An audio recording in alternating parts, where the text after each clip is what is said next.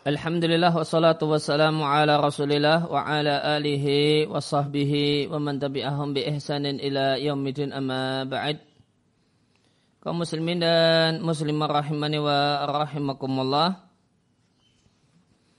Sebelum kita lanjutkan membaca dan mentelaah sarah tafsir al-fatihah wa kisaril mufassal matan dan sarah karya Syekh Salih ibn Abdullah ibn Hamad al-Usaimi hafizallahu taala. Ada keterangan tambahan yang ingin kami sampaikan berkenaan dengan halaman 8 tentang tafsir dan mana ayat surat Ar-Ra'du ayat yang ke-28 ala bidzikrillahi tatmainnul qulub maka tentang hal ini eh, satu hal yang ingin kami bacakan adalah penjelasan Ibnul Qayyim untuk ayat ini sebagaimana bisa kita jumpai di Tafsirul Qayyim li Ibnul Qayyim yang tafsir ini bisa di-download di Waqfia. Satu buku yang mengumpulkan berusaha untuk mengumpulkan penjelasan Ibnul Qayyim di berbagai macam bukunya untuk ayat-ayat Al-Qur'an. Maka di halaman 162 dari dari kitab tafsir Al-Qayyim li Qayyim tentang ayat alladzina amanu wa tatma'innu qulubuhum bi dzikrillah ala bi dzikrillah tatma'innul qulub Ibnul Qayyim mengatakan Tumakninah artinya sukunul qalbi ila syai' tenangnya hati pada sesuatu dan tidak guncang dan tidak cemas Sebagaimana dalam hadis asidku tumakninatun wal kadhibu ribatun. Ya, jujur itu menenangkan sedangkan bohong itu membuat bimbang. Artinya asidku kata-kata yang jujur menyebabkan hati pendengar itu merasa tenang dan nyaman dengannya. Dan ketika mendengar kata-kata yang jujur, maka hati itu merasakan ketenangan. Sedangkan kebohongan itu menyebabkan kegoncangan dan kebimbangan. Ini sebagaimana sabda Nabi Shallallahu Alaihi Wasallam, al biru matatmainu ilahil qalbu. Ini kebaikan itu adalah sesuatu yang membuat hati itu nyaman hilang cemas dan bimbangnya. Kemudian wa fi dzikrillahi hahuna kaulani. Dikrilah dalam ayat ini ada dua pendapat. Ini, pendapat ini sebelumnya sebelum kita lanjutkan baca dari Tafsir Qayyim Ibnu Qayyim Dikrilah di sini masdar mudhaf. Dan masdar mudhaf itu mudhaf ilahnya punya dua kemungkinan makna. Ya, bisa al fa'ili statusnya adalah fa'il dan bisa al maf'uli bihi statusnya adalah maf'ul bihinya. Sehingga zikrillah itu bisa maknanya Allah lah fa'il dari zikr. Kalau Allah fa'il dari zikr, maka artinya Allah mengingatkan. Peringatan yang diberikan oleh Allah. Peringatan yang diberikan oleh Allah adalah Al-Quran. Sehingga Allah ingatlah bahasanya peringatan yang diberikan bidzikrillahi peringatan yang diberikan oleh Allah Subhanahu wa taala yaitu Al-Qur'an adalah hal yang menenangkan hati. Ini, maka me, mendengar, mempelajari dan mengamalkan peringatan yang datang dari Allah itu satu hal yang menenangkan hati. Kemudian yang kedua, Allah di sini bisa bimaknal maf'uli bihi. Sehingga ingatlah dengan mengingat Allah. Dengan seorang hamba mengingat Allah. Allahnya jadi maf'ul bihi. Fa'ilnya hamba. Ingatlah dengan hamba itu mengingat Allah. Maka akan tenanglah hati. Ini, ini, ini, ini akar permasalahan kenapa muncul dua uh, pendapat ahli tafsir tentang makna zikrillah. Kembali ke tafsir Al-Qayyim Ibn Al-Qayyim di halaman 324. Maka zikrillah di sini terdapat dua pendapat. Yang pertama, annahu zikrul abdi rabbahu.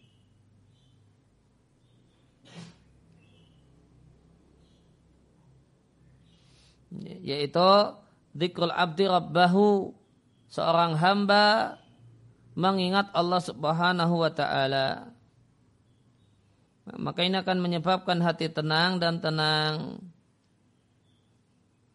Fa'idah taraba al-qalbu maka jika hati itu goncang dan cemas, tidak ada yang bisa menenangkannya siwa dzikrillahi kecuali mengingat Allah. Kemudian pendapat uh, pertama ini terbelah menjadi beberapa pendapat. Thumma ikhtalafa ashabu ahdal qawli fihi dan terbelah menjadi beberapa pendapat. Faminhum mangkal hada fil halifil yaman wal yamini. Ini berlaku untuk sumpah menyebut nama Allah. Menyebabkan tenangnya orang yang mendengar sumpah tersebut.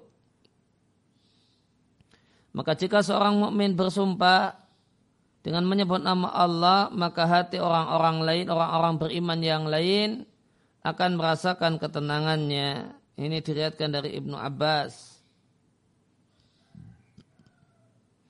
Wa minhum mangkal dan ada yang berpendapat bal huwa dzikrul abdi rabbahu bainahu wa bainahu. Yang dimaksud dengan zikrillah di sini adalah aktivitas berzikir mengingat Allah Subhanahu wa taala karena ini akan membuahkan ketenangan hati dan ketenangan hati. Ya, maka ini makna pertama dari zikir, zikirlah yaitu hamba mengingat Allah. Atau hamba menyebut Allah. Kalau itu bab sumpah, maka berarti hamba menyebut nama Allah. Kalau anta, uh, atau ya, hamba mengingat Allah Subhanahu wa taala dengan berbagai macam aktivitas zikir. Dan kemarin kita baca ayat ini, kita baca kutipan ayat ini dengan status zikirlah di sini bermakna aktivitas mengingat Allah Subhanahu wa taala. Kemudian al-kalutsani pendapat yang kedua untuk ayat ini bahasanya anna dzikrallahi hahuna al-Qur'anu. Bahasanya zikirlah yang dimaksudkan dalam ayat ini adalah Al-Quran. Itulah peringatan yang Allah turunkan pada Rasulnya. Dengan Al-Quran tenanglah hati orang-orang yang beriman. Karena hati tidak akan tenang kecuali dengan iman dan yakin. Dan tidak ada jalan untuk mendapatkan iman dan yakin kecuali dari Al-Quran. Karena tenangnya hati dan tenangnya hati adalah bagian dari yakin hati Guncang dan cemas bagian dari keraguan hati. Wal Quran huwal muhassilul ya-, lil yakin. Al-Quran itulah yang menghasilkan yakin. Ah, Al-Quran yang mewujudkan yakin, yang mencegah keraguan-raguan dan prasangka, serta berbagai macam anggapan. Maka hati orang beriman tidaklah tenang kecuali dengan Al-Quran. Dari dua pendapat ini, pendapat uh, yang dipilih uh, oleh Ibnu Al-Qayyim adalah pendapat yang kedua.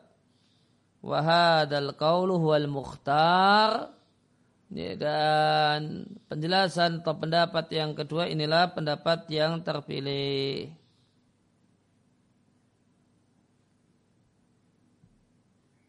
Kemudian beliau komentari tentang pendapat yang mengatakan adapun tafsir orang yang menafsirkannya dengan sumpah Fafi ghayatil bu'di anil maksudi.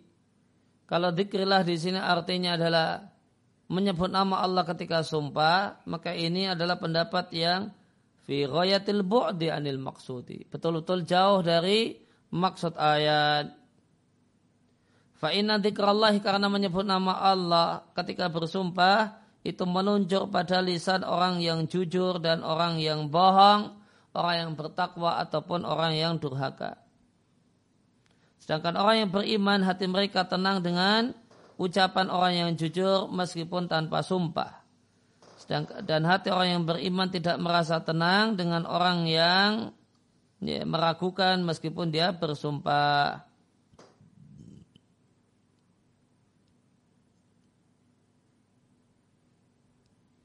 Ini dikutip dari Materi Jusalikit. Ini uh, poin tambahan yang ingin kami bacakan berkenaan dengan makna Ar-Ra'du ayat yang ke-28 ada dua pendapat ahli tafsir tentang maknanya. Salah satunya adalah yang makna yang eh, yang dalam konteks kutipan yang kemarin kita baca. Kemudian disampaikan wa ajalu dzikrillahi qira'atu kitabihil karim mengingat Allah yang paling mulia adalah membaca Al-Qur'an.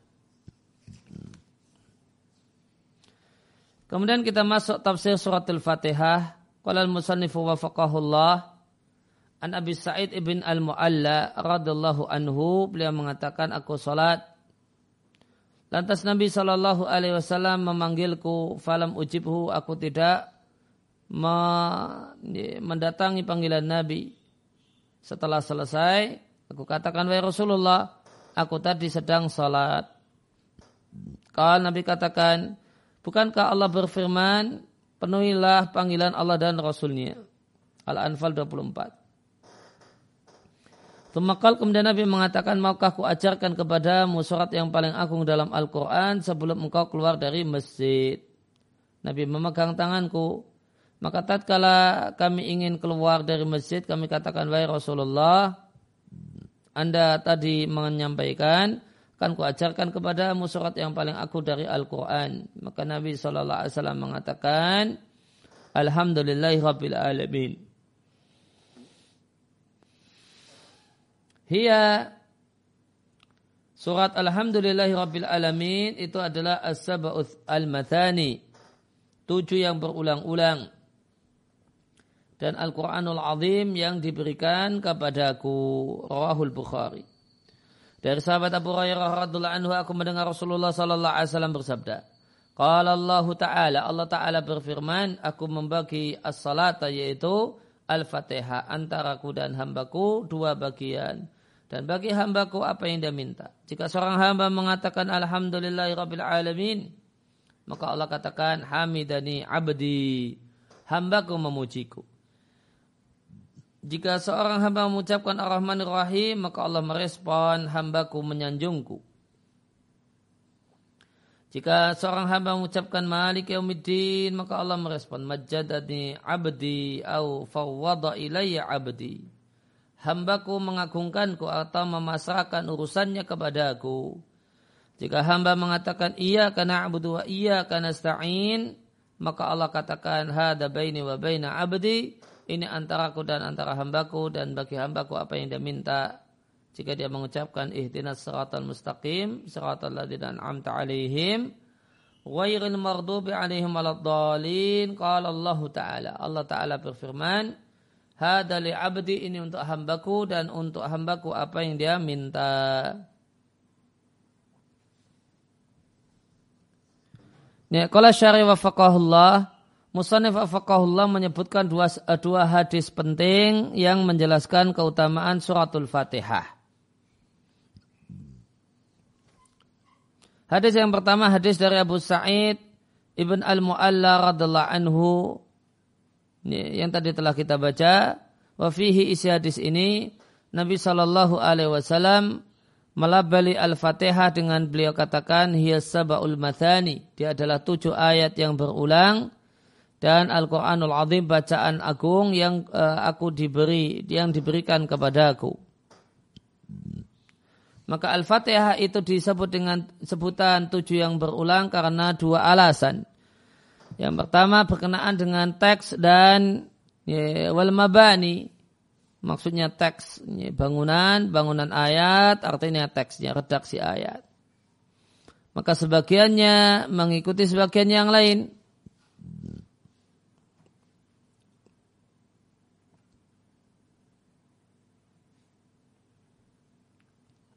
Wa ithanna ba'duha ala ba'din mutatabi'a. Dan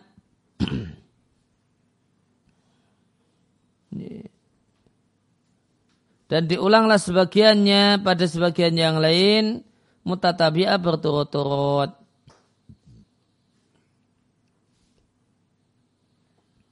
Alasan yang kedua, ya ta'ala keberkenaan dengan bil haqa'iq wal ma'ani, dengan kandungannya. Maka Allah tetapkan fiha pada Al-Fatihah mutaka anwa'an mutaqabilat min al-bayan, penjelasan yang bentuknya mutaqabilatan kontras berhadapan. Semacam kalimat berita dikontraskan dengan kalimat insya atau kalimat non berita.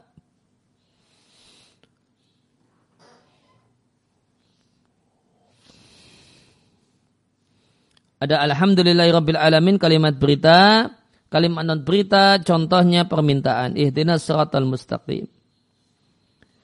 Kemudian Allah kontraskan sifatul jamal dan sifatul jalal. Sifatul jamal, sifat jamal bagi Allah ada dalam Alhamdulillahi Rabbil Alamin Rahim. Sedangkan sifatul jalal ada pada firman Allah Malik Yaumiddin. Maka sifat Allah terbagi menjadi dua macam. Sifat-sifat yang menyebabkan seorang hamba itu cinta dan berharap. Maka sifat-sifat dan nama-nama Allah jenis ini disebut dengan sebutan sifatul jamal.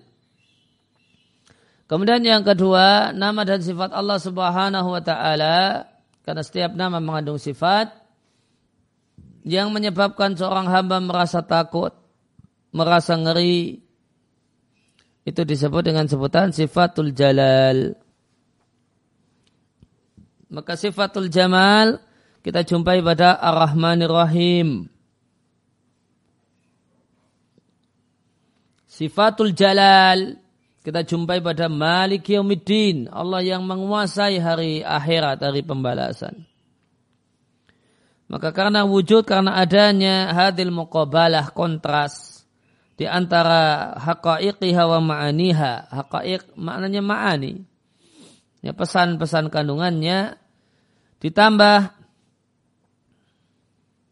ya, masalah yang telah disebutkan fi li wujudi di, disebutkan sebelum wujudi hadal makna karena atau uh, liwujudi hadal makna karena adanya hal ini yaitu berulang pada lafadznya dan uh, bangunannya itu lafadznya. Ditambah dia tujuh ayat dan tujuh ayat adalah ijma ulama maka suratul fatihah disebut dengan sebutan tujuh yang berulang.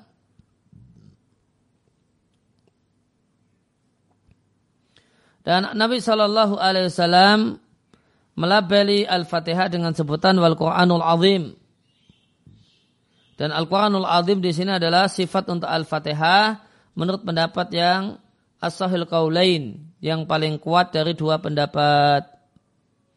Dan takdirul kalam yang e, makna ayat hiyal makru'ul azim dia bacaan yang mulia. E, pendapat ini yang mengatakan Quranul Azim adalah sifatnya Al-Fatihah diperkuat bahasanya Al-Fatihah adalah a'zamu suratin surat yang paling agung dan mulia fil Qur'anil Karim dalam Al-Qur'an.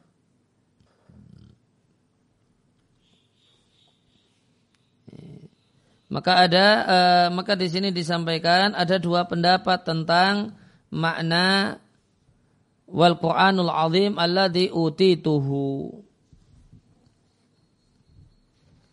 Pendapat yang lain bisa kita baca di Fathul Bari ketika Ibnu Hajar menjelaskan hadis ini. Disampaikan bahasanya uh, asahul kaulain pendapat yang paling kuat dari dua pendapat Al-Qur'anul Azim adalah label untuk Al-Fatihah. Di Fathul Bari disampaikan bahasanya di antara ulama yang menjelaskan demikian adalah Al-Khattabi Asy-Syafi'i Sedikit saya bacakan dari Fathul Bari Wal Qur'anul Ladhim alladhi utituhu qala al-Khattabi fi qawlihi hiya sab'ul mathani wal Qur'anul Azim alladhi utituhu dalalatun ala anna al-Fatihata hiyal Qur'anul Azim. Kata al-Khattabi ayat ini uh, hadis ini dalil bahasanya Al-Fatihah adalah Al-Qur'anul Azim.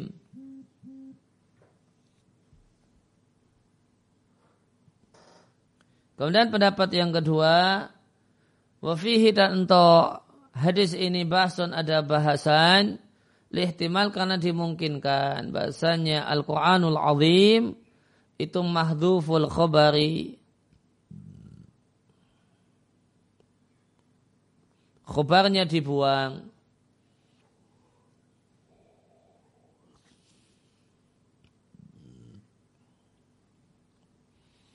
jadi mubtada membuang khobar. Dan takdirnya nanti maba'dal fatihah. Sehingga fayakunu wasful fatihati intaha biqaulihi iya sab'ul mathani. Maka label untuk al-fatihah itu berakhir dengan sabda Nabi hiya sab'ul masani titik. Ini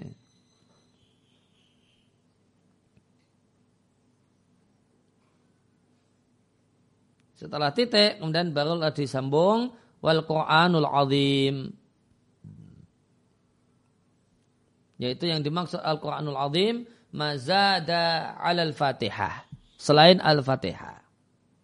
Wa yakunu taqdiru sehingga takdirnya wal Qur'anul azim huwa alladhi utituhu ziyadatan 'alal Fatihati. Al-Qur'anul azim yang diberikan kepadaku adalah ya, surat-surat selain Al-Fatihah. Ya, ziyadatan al-Fatihah tambahan dari uh, selain Al-Fatihah.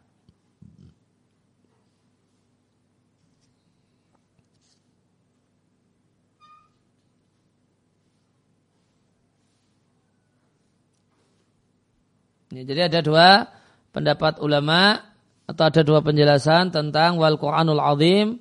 Ini penjelasan yang pertama Al-Khattabi dan ini kata Sasolah Al-Usaimi adalah Asahul Kaulain Al-Quranul Azim adalah label untuk Al-Fatihah. Sedangkan eh, pendapat yang lainnya menjelaskan bahasanya label untuk Al-Fatihah berhenti di Sab'ul Mathani. Sedangkan Wal Quranul Azim eh, itu ataf Hmm.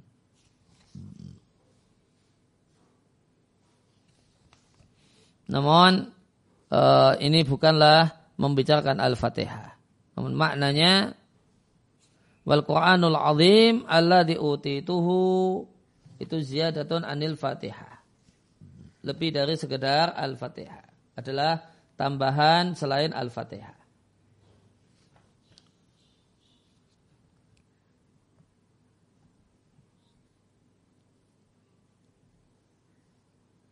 Ya, kemudian tadi kita telah baca bahasanya Asab al-Mathani tujuh ayat yang berulang.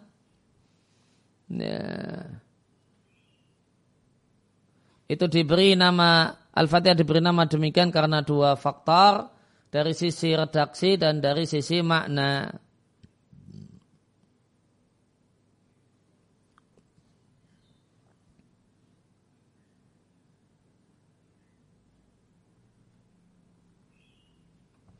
Maka kalau di Fatul Bari dijelaskan bahasanya uh, mathani itu memiliki makna mathani di kata-kata as-sab'ul mathani itu punya tiga ada tiga pendapat.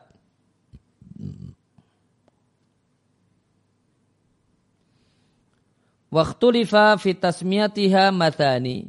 Diperselisihkan kenapa Al-Fatihah bernama Al-Mathani. Dan apa masa, apa makna mathani di situ?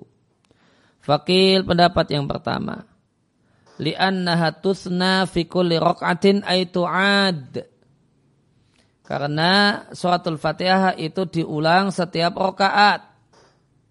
Maka mathani artinya berulang-ulang. Kenapa disebut demikian? Karena diulang setiap rakaat. Wakil pendapat yang kedua. Li'annaha yuthna biha alallahi ta'ala. Masani artinya sanjungan. Sehingga asab'ul masani menurut penjelasan yang kedua, tujuh ayat sanjungan. Kenapa dia disebut masani? Karena tujuh ayat ini digunakan untuk menyanjung Allahu Ta'ala. Wakil pendapat yang ketiga li'annaha ustutniyat lihadil ummati lam tanzil il ala man qablaha. Masani artinya pengecualian. Ini, kalau pakai pendapat yang ketiga, masani artinya pengecualian. Sehingga as-sab'a al-masani tujuh ayat yang terkecualikan.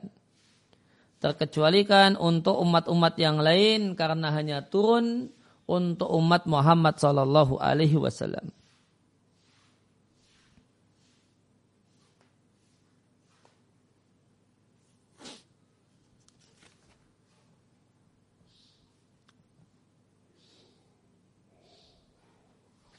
Nah, kemudian kisah orang yang sholat kemudian dipanggil Nabi itu tadi kita baca adalah Abu Sa'id ibn al-Mu'alla. Ada faedah penting disampaikan oleh Ibn Hajar di Fathul Bari.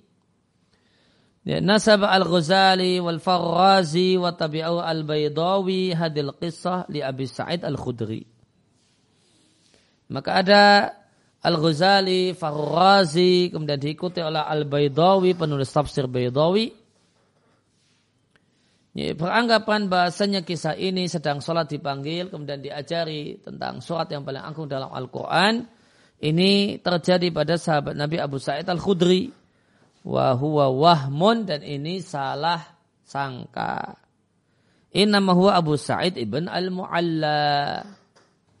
Ya, karena yang betul pemilik kisah adalah Abu Sa'id ibn Al-Mu'alla. Dan terdapat hadis riwayat Abu Hurairah yang mengatakan bahasanya kisah ini terjadi pada Ubay bin Ka'ab. Maka kesimpulan e, bagus diberikan oleh Al-Baihaqi Asy-Syafi'i. Wa jama'a Al-Baihaqi bi anna al-qissah tawaqqa'at li Ubay ibn Ka'b wa li Abi Sa'id ibn Al-Mu'alla.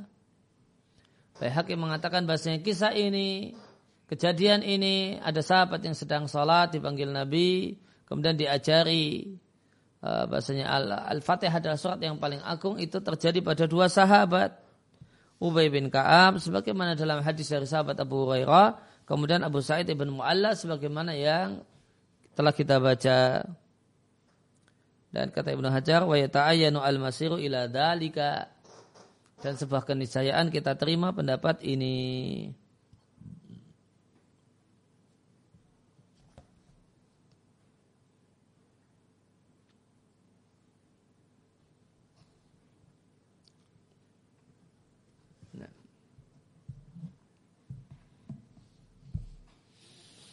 Ya, kembali ke buku Sarah Tafsirul Fatihah wal Kisar al-Mufassal. Thumma dzakara kemudian Musanib menyebutkan hadis Abu Hurairah radhiallahu anhu tentang bahasanya Allah membagi as-salat yaitu Al-Fatihah antara Allah dengan hambanya. Fafihi maka isi hadis ini ada terdapat keutamaan surat Al-Fatihah karena dinamai dengan as-salata.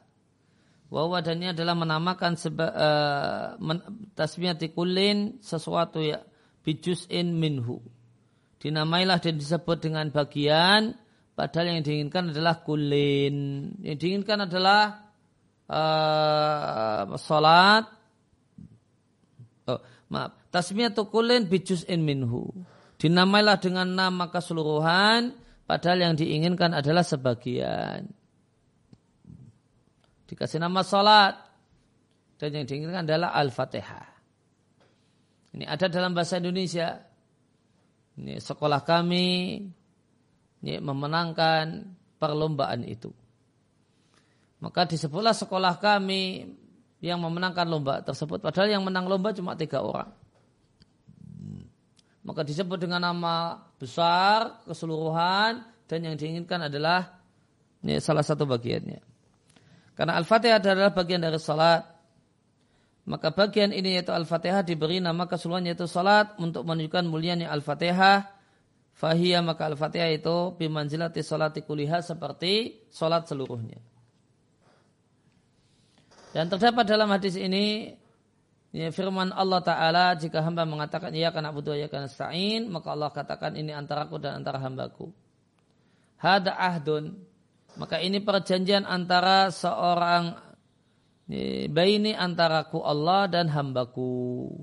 Berjanji untuk men, uh, tidak menyembah kecuali kepada Allah dan tawakal atau minta tolong hanya pada Allah. Fahada maka ayat ini adalah akadun lil ahdi. Adalah akad untuk membuat perjanjian dengan Allah.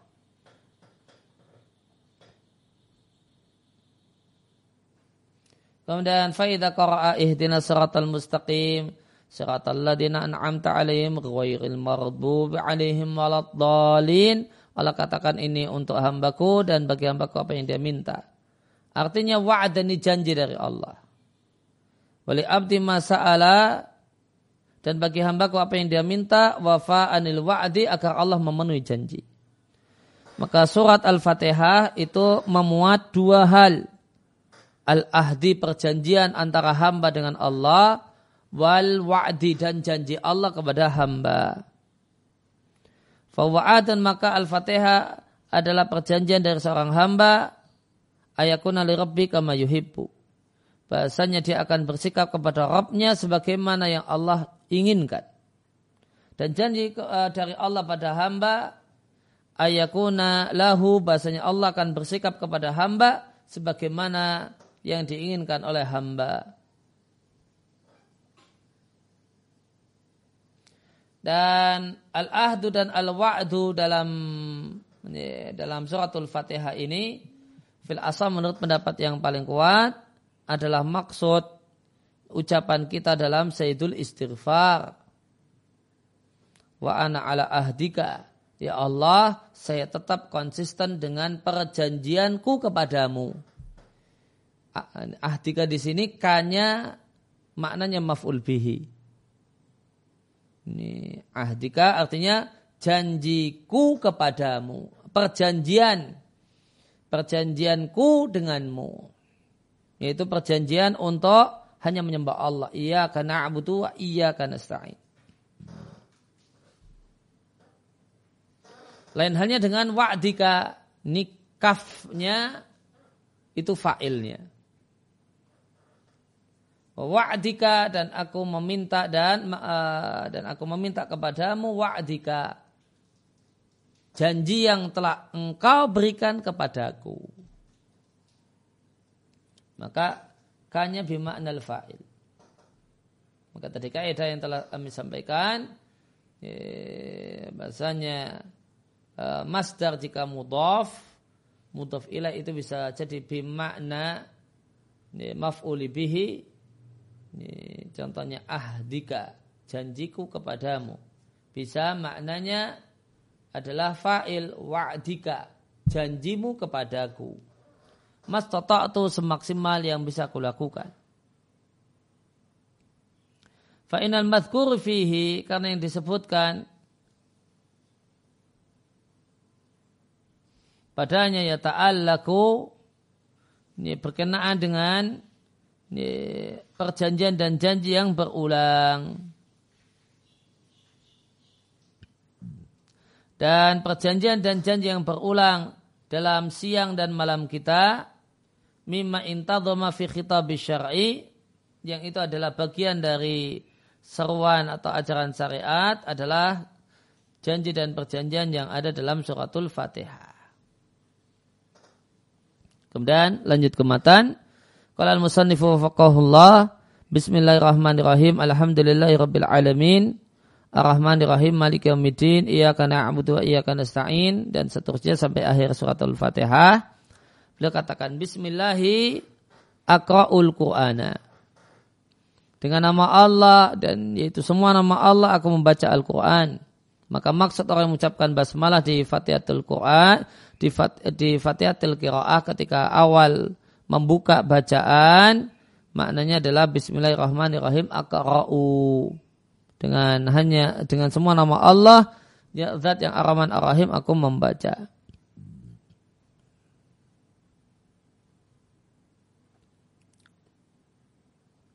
Kalau syari wa faqaullah qauluhu bismillah aqra'ul qur'ana. Faljar wal majrur maka jar dan majrur yaitu bismillah harus berkaitan dengan uh, itu bersambung dengan kata kerja yang dibuang yang menyesuaikan sikon dan kondisi. Diletakkan di belakang di belakangnya basmalah. Maka bismillahirrahmanirrahim menempel padanya fiil yang fi'il tersebut kita takdirkan, kita kira-kirakan yang cocok dengan konteks. Kalau kita sedang membaca berarti akra'u. Walau dan realitanya di sini kita menyebutkan Al-Fatihah fi muqaddami al-qiraati sebelum membaca. Fatakunu hiya al-muradah maka membaca itu adalah perbuatan yang di, uh, berkaitan dengannya. Maka kira adalah murada yang diinginkan. Maka sehingga kata kerja itu melekat kepada kepadanya. Maka ucapan anda ketika membaca uh, di awal Al-Quran, Bismillahirrahmanirrahim maknanya Bismillahirrahmanirrahim akra'ul Qur'ana. Dan kalau musanifu wafakahullah wal ismu al ahsan dan nama yang terindah Allah alamun adalah nama untuk Rabb kita azza wa jalla dan maknanya adalah al ma'luh zat yang disembah yang berat untuk li ifradi bil ibadati. Beribadah hanya kepadanya.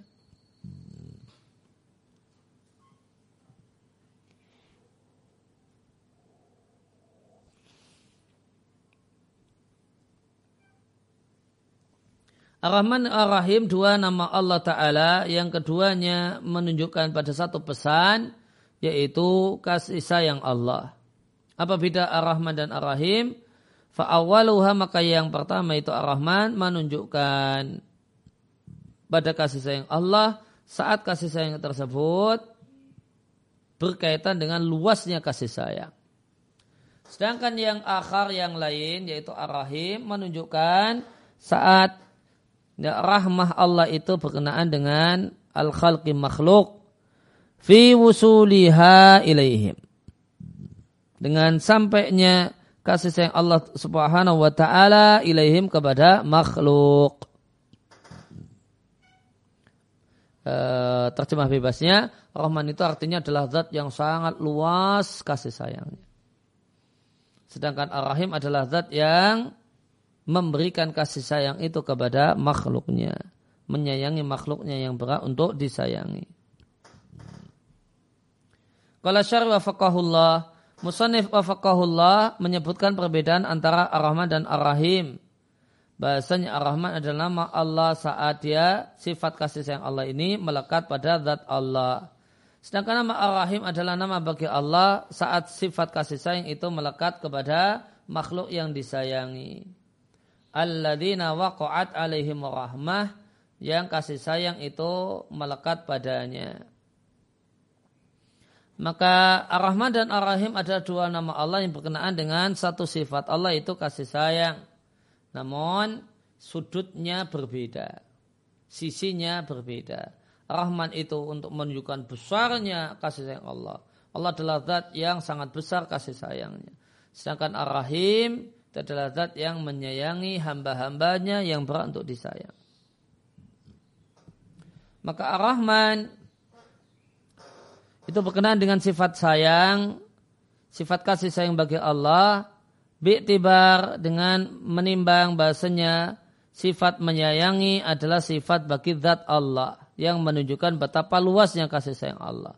Ar-Rahim nama bagi Allah menunjukkan bahasanya eh, sifat rahmah itu menempel pada orang yang Allah sayangi. Ini adalah salah satu dari sejumlah pendapat tentang makna Ar-Rahman dan Ar-Rahim. Inilah pendapat yang dipilih oleh Abu Abdullah Ibn Al-Qayyim di kitabnya Bada'i Fawaid dan yang lainnya. Kuisyaratkan hal ini dengan nazam yang kubuat. Wa rahmatun lillahi mahma uliqat bidati fasmu rahmanu thabat. Au uliqat bi khalqil ladhi rahim fasammihi ar-rahima fazaman salim. Maka kasih sayang Allah jika itu mah ma'uliqat bidati jika dikaitkan dengan zat Allah maka nama Ar-Rahman sabat itulah yang ada. Namun au uliqat bi khalqihi jika kasih sayang Allah itu berkenan dengan makhluk Allah di rahim yang Allah sayangi, maka namailah Allah dengan nama Ar-Rahim. Fazaman salim, sungguh beruntung orang yang selamat. Kemudian kolal musannifu wafakahullah. Awalu hadis surati ayat pertama dari surat ini maka beliau berpendapat Bismillahirrahmanirrahim bukan bagian dari Al-Fatihah. Adalah Alhamdulillahi Rabbil Alamin. Alhamdu adalah mengkabarkan tentang sisi unggul pihak yang dipuji dan ini pengkabaran ini dilakukan dengan penuh cinta dan penghormatan. Rabbil Alamin adalah nama Allah namun ya, nama yang idofa. Dan Rab dalam bahasa orang Arab artinya sang pemilik, sang sayyid, dan yang memperbaiki sesuatu. Maka kalau syarif faqahullah Rabbil Alamin tadi disebut dengan ismun idhafiyun. Nama Allah namun punya mudhaf mudhaf ilaih. Uh, ay minal asma'illahiyya al-mudhafah. Yaitu nama Allah yang bentuknya mudhaf. Maka nama Allah bi'tibaril ifrat wal idofah.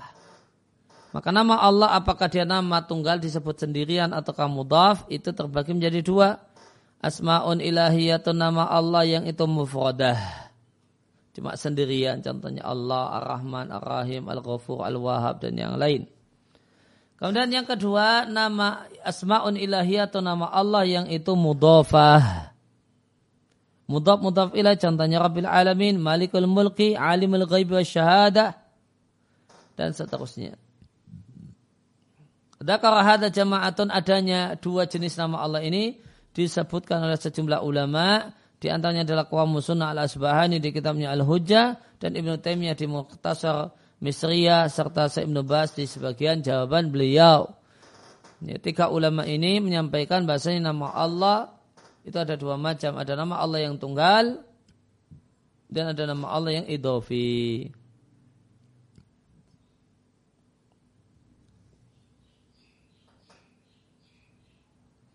Ada komentar di catatan kaki ini adalah satu pembahasan kesimpulan yang tusawa rehlatan senilai dengan melakukan perjalanan jauh mendapatkannya. Seandainya orang perlu susah payah melakukan perjalanan jauh untuk mendapatkan faedah ini maka biaya yang dia keluarkan tidaklah sia-sia.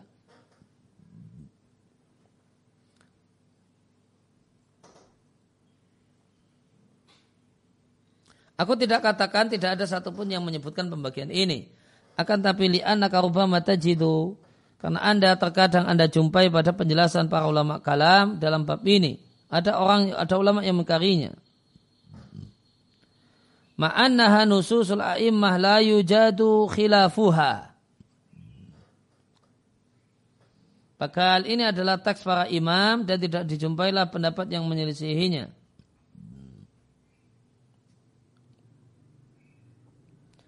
Fayambari an an ta'rifa man haula'i maka sepatu yang kamu tahu siapakah mereka mereka.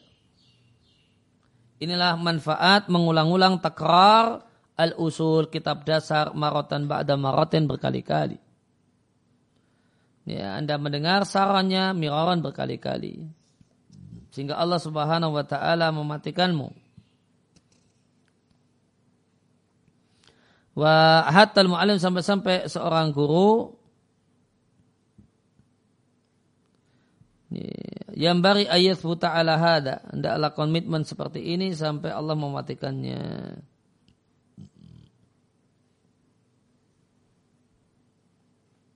Fadakaraha maka uh, pembagian uh, sifat Allah menjadi dua bagian semacam ini telah disebutkan oleh man samainahu man samaina orang yang telah kami sebutkan namanya.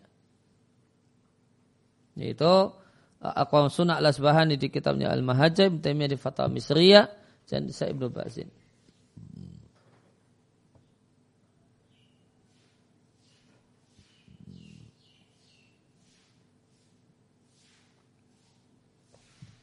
Kemudian kalau musannifu wafaqahullah wal alamin jam'u alam dan dia adalah nama untuk lil afradil mutajanisa sejumlah makhluk yang sejenis.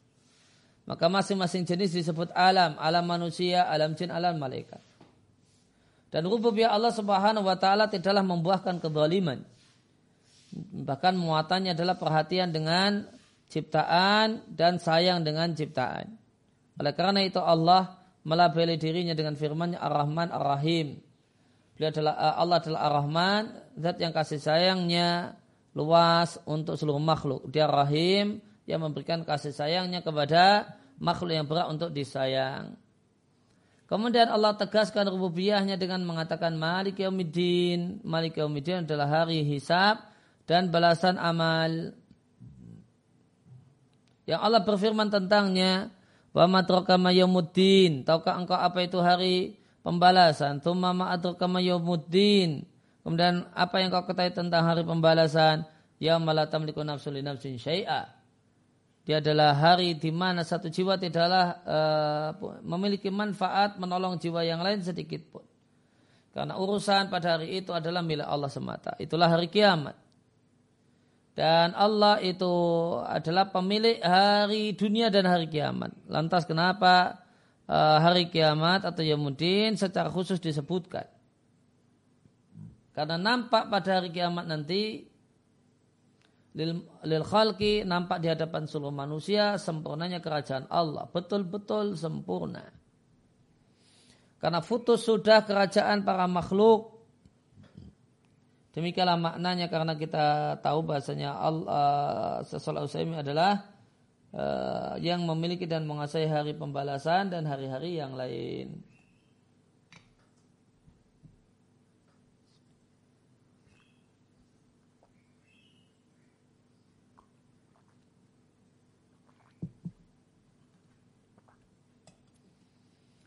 Penjelasan pensara wafakahullah Hisab dan uh, dan jaza hakikotani adalah dua hal mutalazimani yang berhubungan erat. Ju'ilata keduanya dijadikan dalilan bukti ala halil uh, bukti pada hari kiamat. Bukti untuk hari kiamat. Karena hisab itu adalah dalilun adalah bukti hari kiamat Biktibar dengan melihat adalah dia adalah awal kiamat.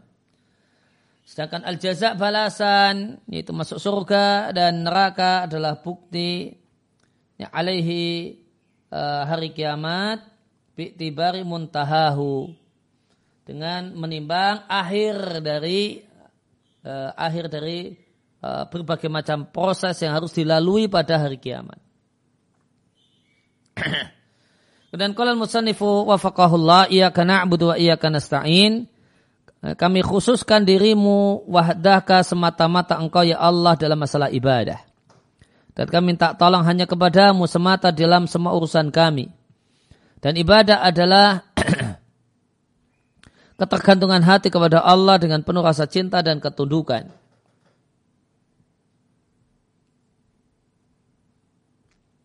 Wal ma'mur bihi dan yang diperintahkan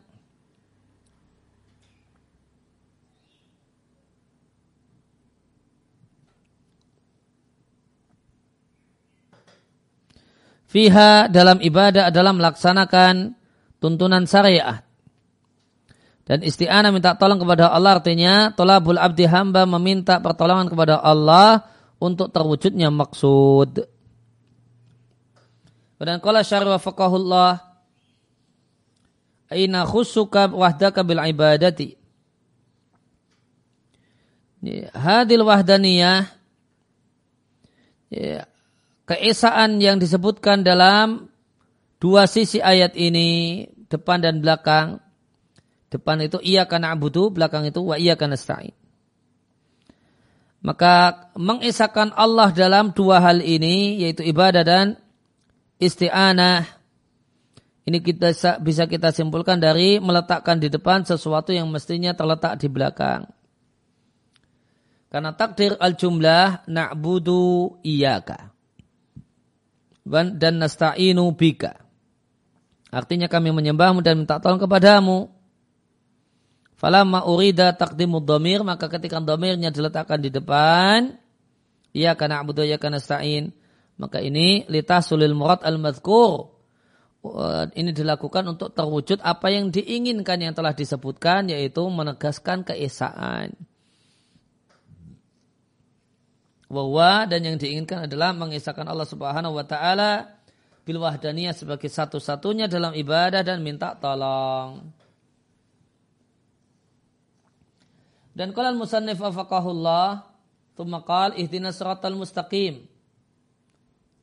Artinya dullana wa arsyidna ilaihi. Ya Allah tunjukkan kami, berikan arahan kepada kami ilaihi untuk meniti jalan yang lurus. Maka ini uh, hidayah dalam ayat ini mengandung dua macam hidayah. Yang pertama adalah hidayah dalalah wal irsyad. Dullana wa arsyidna.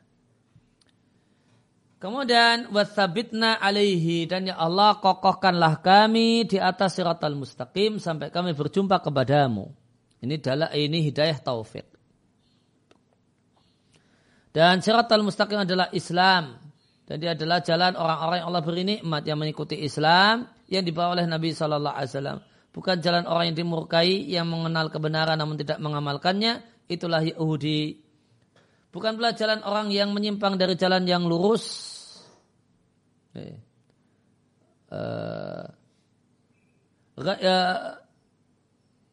Waman adalah anisiratil mustaqim dan siapa yang menyimpang dari jalan Allah yang lurus dari umat ini an ilmin padahal tahu mana jalan yang lurus maka ada pada dirinya kemiripan dengan Yahudi. Bukan pula jalannya ad orang-orang yang sesat yang meninggalkan kebenaran karena kebodohan. Falam yahtadu mereka tidak mendapatkan petunjuk dan dalu tariqa salah jalan. Wahmun nasara dan mereka adalah orang-orang Nasrani. Dan siapa yang menyimpang dari satal mustaqim dari umat ini umat Muhammad sallallahu alaihi wasallam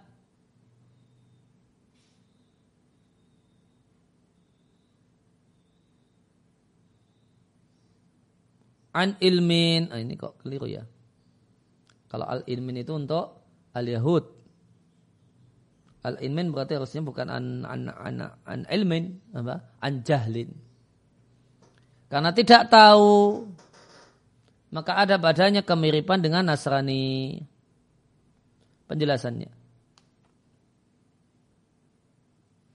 Hadil jumlah paragraf di atas isinya adalah uh, minal bayan uh, paragraf di atas adalah penjelasan fiha isinya adalah i'lamun informasi pemberitahuan bahasanya berkenaan dengan siratal mustaqim manusia terbelah menjadi ta'ifatani dua kelompok.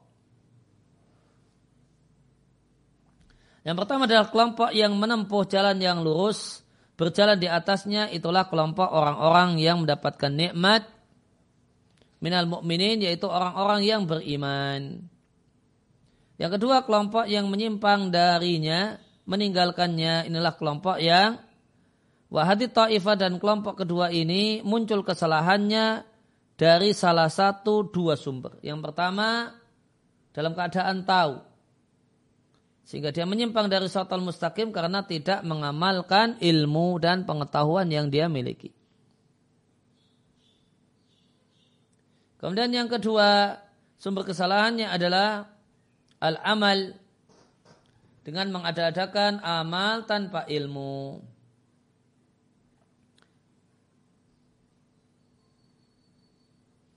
Dan minal awalin orang terdahulu yang punya ilmu namun tidak punya amal adalah Yahud.